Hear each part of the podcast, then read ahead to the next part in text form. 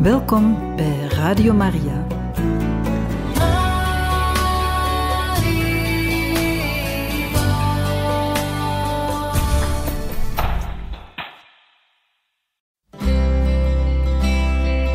Welkom bij Boekat, een programma van Radio Maria.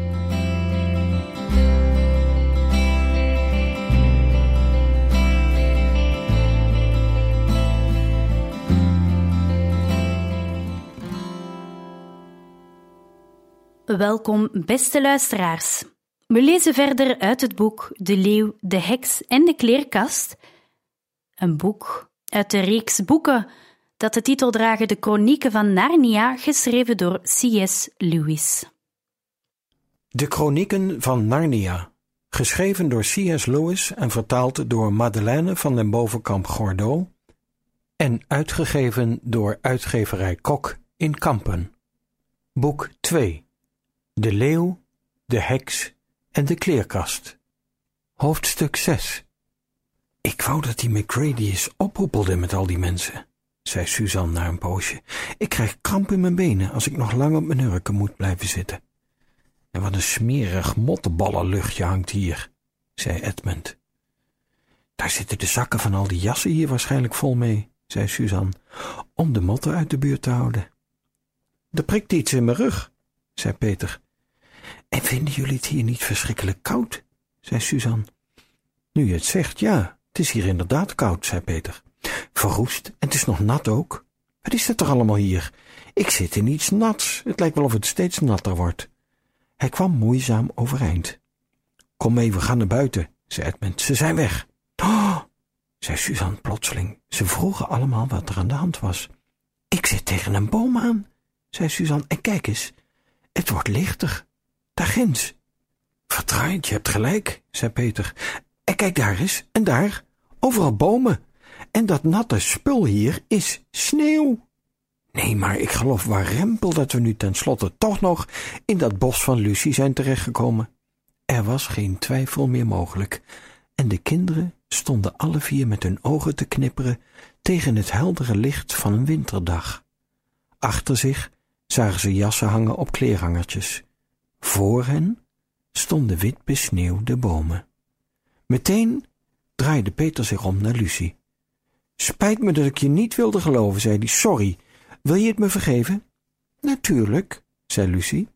En nu, zei Suzanne, wat zullen we nu gaan doen? Doen, zei Peter. Nou, op onderzoek uitgaan in het bos natuurlijk. Oh, zei Suzanne, en ze stampte met haar voeten. Het is hier anders knap koud. Als we eens allemaal zo'n jas aantrokken. Maar die jassen zijn niet van ons, wijfelde Peter. Ik weet zeker dat niemand het erg zou vinden, zei Suzanne. Als we ze mee het huis uit zouden nemen, zou het natuurlijk wat anders zijn, maar we halen ze niet eens uit de kast als we ze hier aandoen.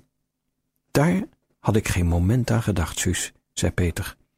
Natuurlijk, nu je het zo uitlegt, vind ik dat je gelijk hebt. Ze kunnen nooit zeggen dat we een jas pikken als we hem niet eens uit de kast halen waar we hem gevonden hebben.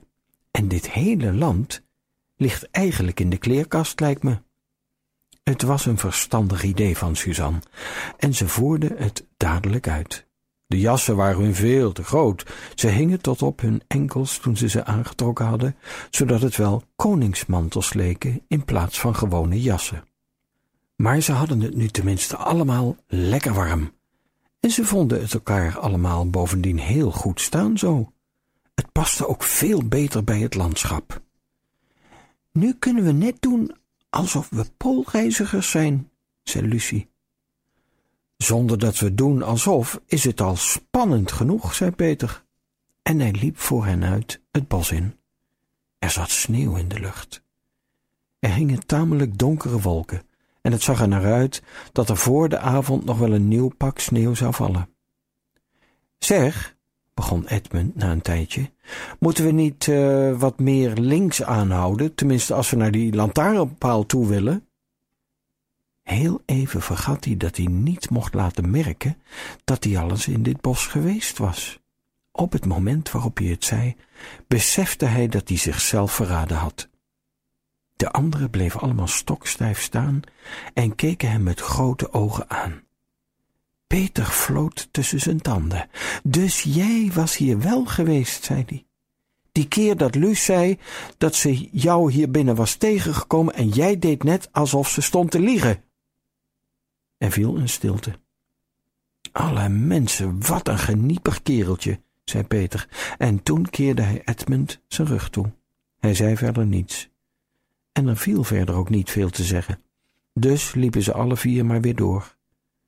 Maar Edmund zei bij zichzelf, dat ik jullie stuk voor stuk nog eens betaald. Stelletje schijnheilige verwaande opscheppers. Weten we eigenlijk wel waar we naartoe willen? zei Suzanne, vooral om over iets anders te beginnen.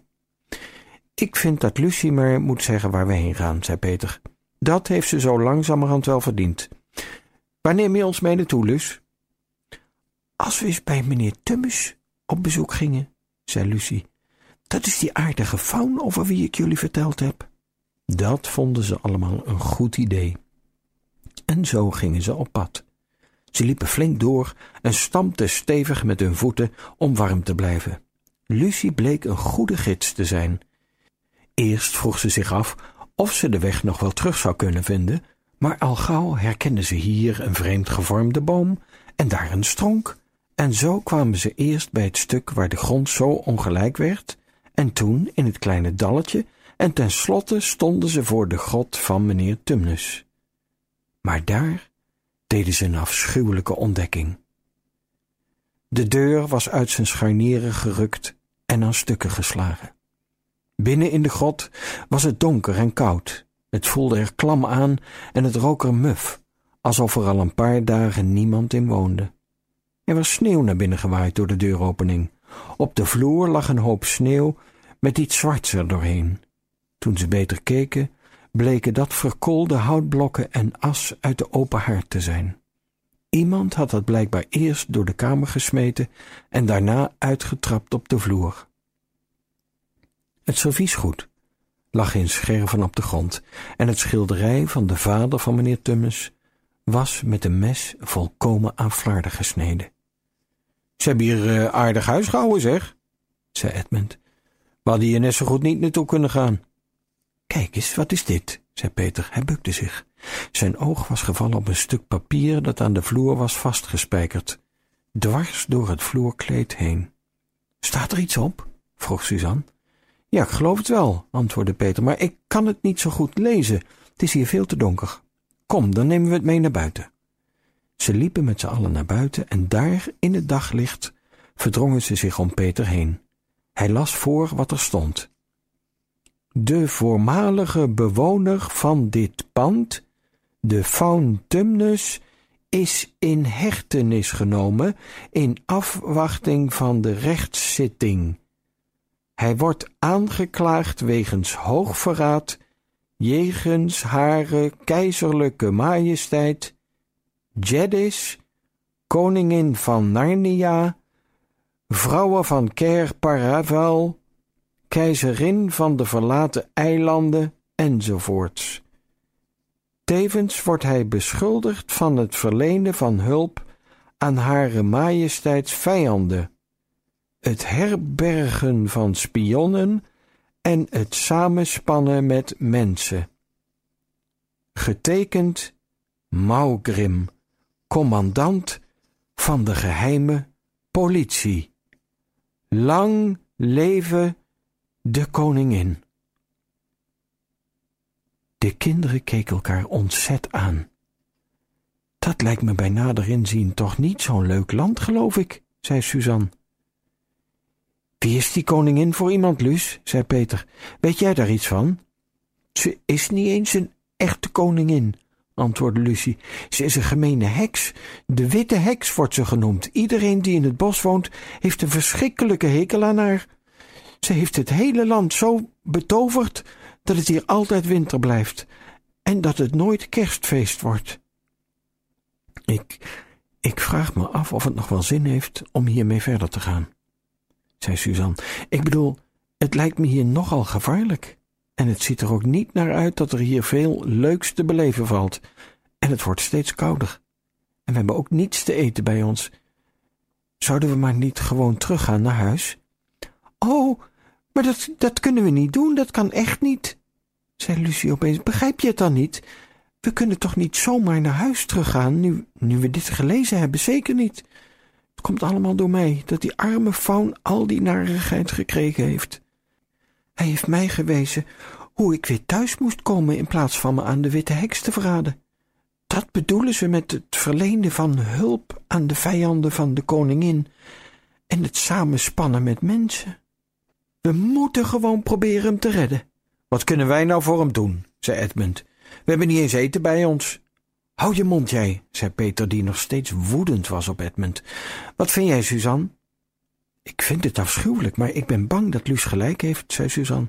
Eigenlijk zou ik het liefst geen stap verder gaan. En ik wou dat we hier nooit heen gegaan waren. Maar ik vind toch dat we moeten proberen of we iets kunnen doen voor meneer, hoe heet hij ook alweer? Ik bedoel, voor die faun. Dat vind ik ook, zei Peter. Het is wel lastig dat we geen eten bij ons hebben.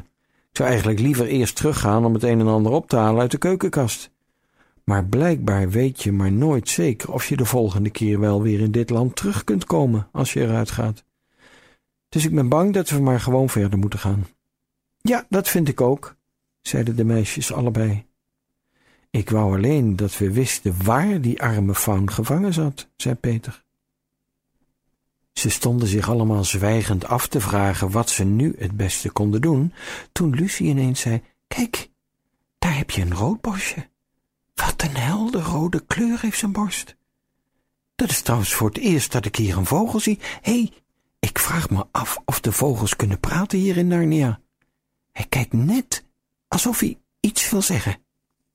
Toen zei ze tegen het roodborstje, zou je ons misschien kunnen vertellen waar ze Tumnus de faun naartoe gebracht hebben? Terwijl ze praatte, ging ze een stap dichter naar het vogeltje toe.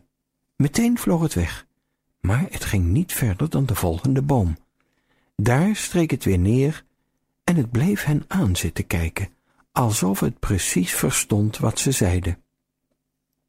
Bijna zonder erbij te denken, liepen ze alle vier een paar stappen naar het vogeltje toe. Het roodborstje vloog meteen weer verder, tot aan de volgende boom, en daar bleef het hen weer aan zitten kijken.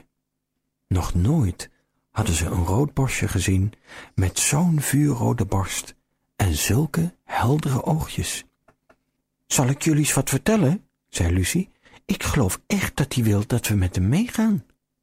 Dat idee krijg ik ook, zei Suzanne. Wat denk jij, Peter? Tja, antwoordde Peter, we kunnen het altijd proberen. Het roodborstje begreep zo te zien alles.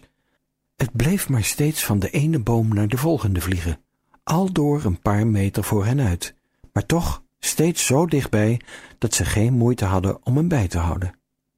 Op die manier leidde het vogeltje hen verder. Ze gingen door een stuk bos dat heel langzaam omlaag liep. Overal waar het roodborstje neerstreek, stoof telkens een wolkje sneeuw van de tak naar beneden. Na een poosje kwam de winterzon tussen de wolken doorschijnen, zodat overal om hen heen de sneeuw ineens stralend wit schitterde. Ze waren ongeveer een half uur zo aan het lopen, de meisjes liepen voorop, toen Edmund tegen Peter zei, ik moet je iets zeggen, en je kunt beter naar me luisteren als je tenminste niet meer te verwaand bent om met me te praten. Wat is er? vroeg Peter. Sst, niet zo hard, zei Edmund, anders worden de meisjes maar bang. Maar besef je eigenlijk wel wat we aan het doen zijn? Wat dan? vroeg Peter, fluisterend nu. We laten ons ergens heen brengen door een gids, waar we niks van af weten. Hoe weten we nou of die vogel wel aan onze kant staat? Wie zegt dat hij ons niet uh, probeert in de val te lokken? Dat zou niet zo mooi zijn. Maar aan de andere kant, het is tenslotte een roodborstje. Dat zijn altijd goede vogels. Ik heb nog nooit een verhaal gelezen waarin dat niet zo was. Ik weet zeker dat roodborstjes niet aan de verkeerde kant zouden staan. Maar nu we het daar toch over hebben, welke kant is eigenlijk de goede kant? Hoe weten we nou dat die faunen gelijk hebben? En dat die koningin, ja, ik weet wel dat ze zeggen dat ze een heks is, maar hoe weten we nou dat zij fout is? Eigenlijk weten we van uh, geen van beide partijen iets af. Maar die faun heeft Lucie's leven gered. Ja, dat zegt zij tenminste. Maar hoe kun je weten of het echt zo is? En er is nog iets. Heeft iemand nog enig idee hoe we hier vandaan weer thuis kunnen komen? Verdraaid, zei Peter. Daar heb ik geen moment aan gedacht. En op warm eten hoeven we voorlopig ook niet te rekenen, zei Edmund.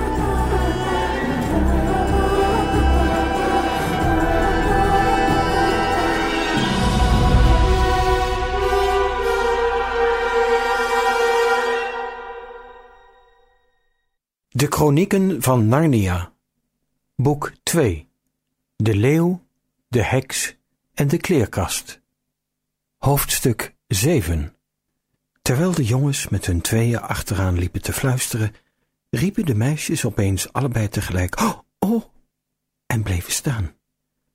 Het roodborstje, riep Lucie, het roodborstje, het is weggevlogen. En ja, het was weg, verdwenen. En nou, wat doen we nou? Zei Edmund, en hij trok een gezicht tegen Peter alsof hij zeggen wilde, zie je wel, zei ik het niet? Sst, kijk, zei Suzanne. Wat is er? zei Peter. Er beweegt iets daarginds, tussen die bomen. Een beetje meer naar links. Ze stonden allemaal gespannen te turen en niemand voelde zich meer erg op zijn gemak. Daar is het weer, zei Suzanne even later. Nu zag ik het ook, zei Peter, het is er nog steeds. Het verdween juist achter die dikke boom daar. Wat is het dan? vroeg Lucie, en ze deed haar uiterste best om haar stem niet zenuwachtig te laten klinken. Wat het ook mag zijn, zei Peter, het is iemand die ons stiekem bespiedt. Hij wil niet gezien worden. Laten we naar huis gaan, zei Suzanne, en doordat Suzanne dat zei, beseften ze ineens allemaal wat Edmund aan het eind van het vorige hoofdstuk ook al tegen Peter had gefluisterd. Ze waren verdwaald. Hoe zag het eruit? zei Lucie. Het, het lijkt op, op een of ander dier, zei Suzanne. En toen, kijk, kijk, gauw, daar is die. Deze keer zagen ze hem allemaal. Een behaarde snuit met lange snorharen, die heel even voorzichtig naar hen keek van achter een boom. Maar deze keer trok hij niet onmiddellijk zijn kop weer terug. In plaats daarvan legde het dier zijn voorpoot tegen zijn mond. Precies zoals wij mensen een vinger tegen onze lippen leggen als we bedoelen dat iemand zachtjes moet doen. Toen verdween hij weer. De kinderen stonden allemaal met ingehouden adem te kijken. Even later kwam het vreemde dier achter de boom vandaan keek behoedzaam om zich heen alsof hij bang was dat iemand hem zou zien. Zei st, wenkte dat ze naar hem toe moesten komen in het dichte begroeide stuk bos waar hij zelf stond en was toen weer verdwenen. Nou weet ik wat het is, zei Peter, het is een bever. Ik zag het aan zijn staart. Hij wil dat we naar hem toe komen, zei Suzanne, en hij waarschuwt ons dat we stil moeten zijn. Ja, dat begrijp ik, zei Peter.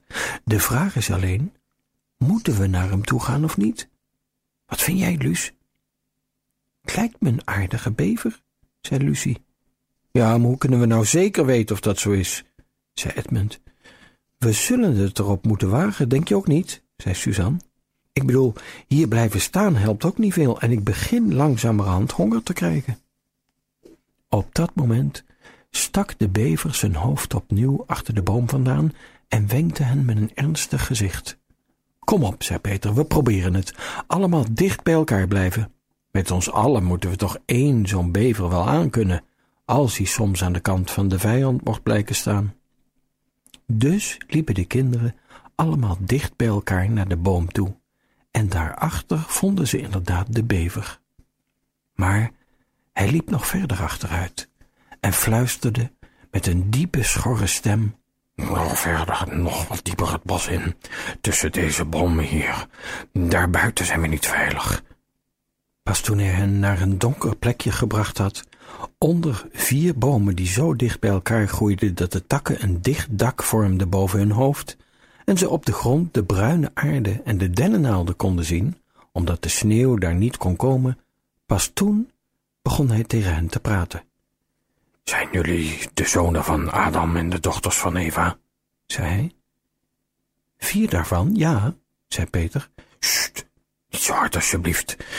Zelfs hier is het niet echt veilig. Hoezo? Waar bent u zo bang voor? zei Peter. Er is hier niemand behalve wij.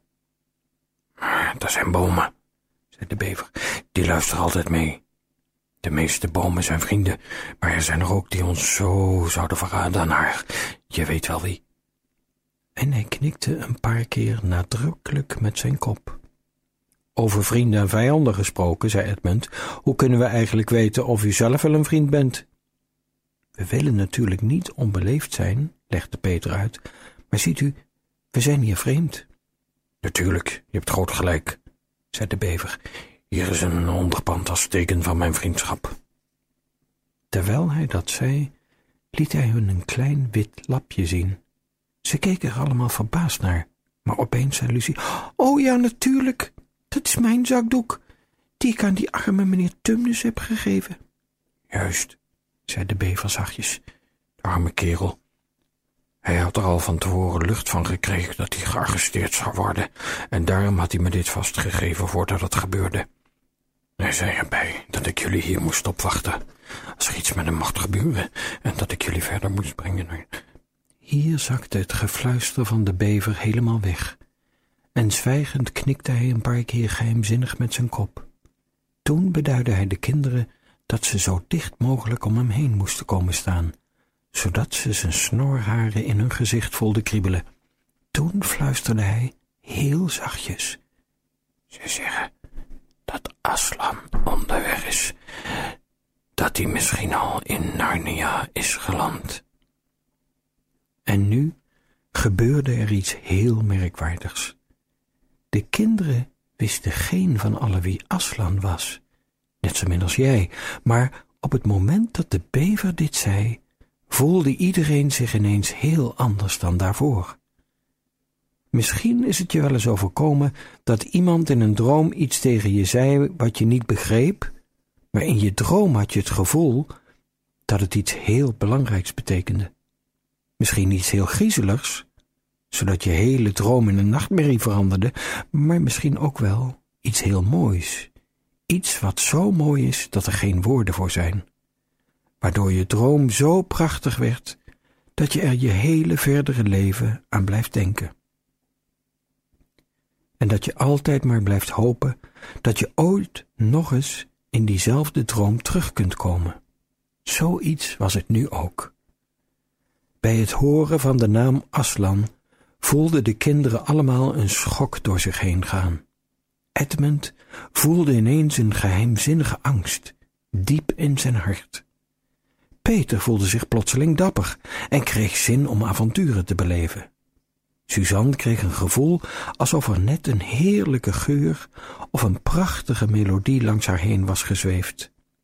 En Lucie voelde zich zoals je je voelt als je ochtends wakker wordt en het dringt opeens tot je door dat het vandaag de eerste dag van de vakantie is, of het begin van de zomer.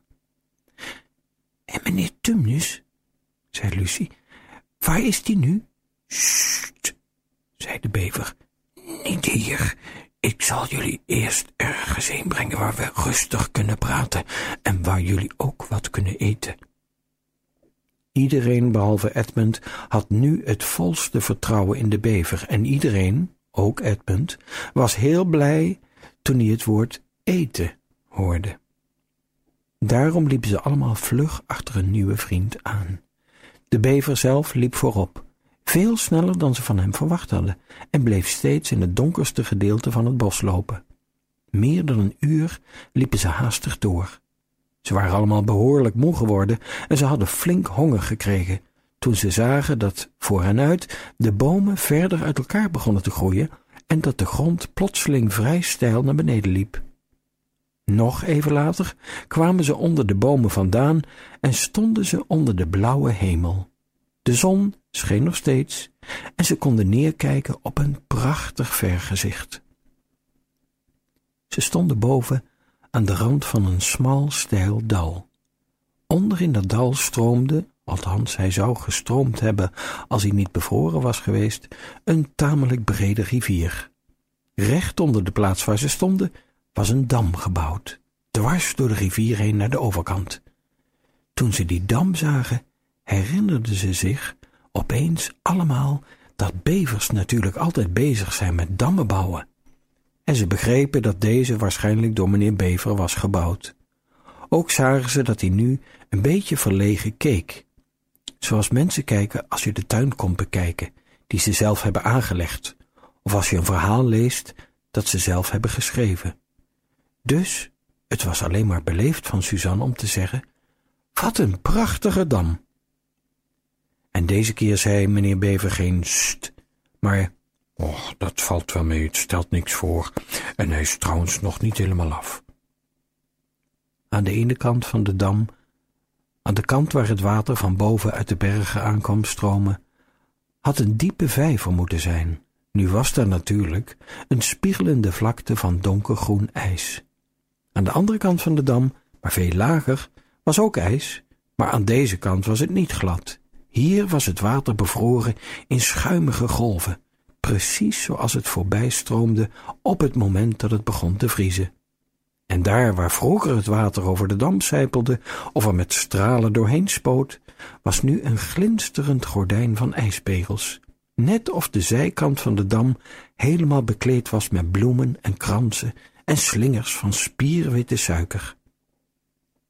En halverwege de dam, midden in de rivier, stond half op, half naast de dam een grappig huisje dat de vorm had van een enorme bijenkorf. Er kwam rook uit een gat in het dak, zodat je, vooral als je honger had, meteen aan eten koken moest denken, waardoor je nog meer honger kreeg dan je al had. Dat waren de dingen die de andere drie het meest opvielen. Maar Edmunds aandacht werd getrokken door iets anders.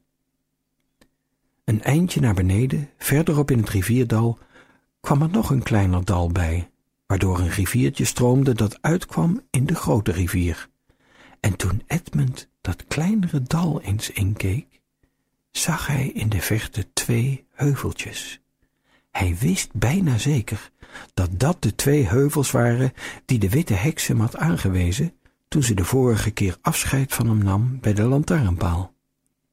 Dan moest haar paleis daartussenin liggen, dacht hij. Hoogstens een kilometer verderop. Misschien nog wel minder. En hij moest weer aan Marsepijn denken. En aan koning zijn. Ben benieuwd hoe Peter dat zal vinden, dacht hij bij zichzelf. En in zijn hoofd doken allerlei afschuwelijke gedachten op. Hier is het, zei meneer Bever, en ik geloof dat mevrouw Bever al op ons gerekend heeft. Ik zal wel voorgaan, voorzichtig hoor. Pas op dat je niet uitglijdt. De bovenkant van de dam was breed genoeg om er overheen te lopen, maar het liep voor mensen niet erg makkelijk, omdat er ijs op lag. Hoewel aan de ene kant ongeveer op gelijke hoogte met de dam het ijs van de bevroren vijver lag, lag het ijs van de rivier aan de andere kant een heel stuk lager, zodat het aan die kant akelig steil naar beneden liep. Ze liepen achter elkaar, achter meneer Bever aan, naar het midden van de dam, en ze konden naar beide kanten een heel eind langs de rivier kijken. En toen ze midden op de dam gekomen waren, stonden ze voor de deur van het huis. Daar zijn we al, mevrouw Bever, zei meneer Bever. Ik heb ze gevonden. Dit zijn de zonen en dochters van Adam en Eva. En met z'n allen gingen ze naar binnen. Het eerste wat Lucie opviel toen ze binnenkwam, was een snorrend geluid, en het eerste wat ze zag, was een vriendelijk oud bevervrouwtje. Ze zat, met een draad in haar mond, in een hoek van de kamer druk te werken achter een naaimachine, waaruit ook het snorrende geluid afkomstig was. Zodra de kinderen binnen waren, legde ze haar werk neer en stond op. Eindelijk, daar zijn jullie dan. Eindelijk dat ik dat nou nog mag meemaken. De aardappels staan al op en er staat al een ketel water te zingen op de kachel. En meneer Bever, ik denk dat jij wel even een maaltje vis voor ons wilt gaan halen. Dat zal ik doen, zei meneer Bever, en hij liep de deur uit. Peter ging met hem mee. Dwars over het ijs van de diepe vijver naar een klein wak dat hij daar in het ijs had gemaakt en dat hij elke dag openhield met een bijl. Ze hadden een emmertje bij zich. Meneer Bever ging heel zachtjes aan de rand van het wak op het ijs zitten. Hij vond het blijkbaar niet erg dat het zo koud was, tuurde scherp in het water, sloeg toen opeens razendsnel zijn voorpoot door het water en voordat je pap kon zeggen, had hij er een prachtige forel uit opgehaald. Dat deed hij nog een paar keer, net zo lang tot ze een behoorlijk maaltje vis bij elkaar hadden. Intussen hielpen de meisjes mevrouw Bever. Ze dekten de tafel en sneden brood en zetten de borden vast in de oven om warm te worden. Ze tapte voor meneer Bever een grote pul vol bier uit een biervat dat in een hoek van het huis stond, en ze zette de koekenpan vast op om het braadvet te smelten. Lucie vond het reuze knus in het huisje van de Bevers, al was het wel heel wat anders dan de grot van meneer Tumnus. Er waren geen boeken en geen schilderijen, en in plaats van bedden hadden ze een soort bedsteden in de muur, die eruit zagen als kooien op een schip. Aan de zoldering hingen hammen en bossen uien. Langs de kant stonden rubberlaarzen en aan de muren hingen oliejassen en bijlen en tuinscharen en schoppen en troffels en dingen om cement in te doen en vishengels en netten en jute zakken. En het tafellaken was gemaakt van heel ruwe stof, maar het was brandschoon. Juist toen het vet in de koekenpan gezellig begon te sissen, kwamen Peter en meneer Bever binnen met de vis, die meneer Bever buiten al had opengesneden en schoongemaakt met zijn mes. Je kunt je wel voorstellen dat die vers gevangen vis heerlijk rook toen hij gebakken werd, en dat de kinderen die vreselijke honger hadden haast niet konden wachten tot die gaar was. En dat ze nog meer honger hadden gekregen tegen de tijd dat meneer Bever zei, nu kunnen we bijna eten. Suzanne goot de aardappels af en deed ze daarna weer terug in de pan om op de zijkant van het fornuis droog te stomen.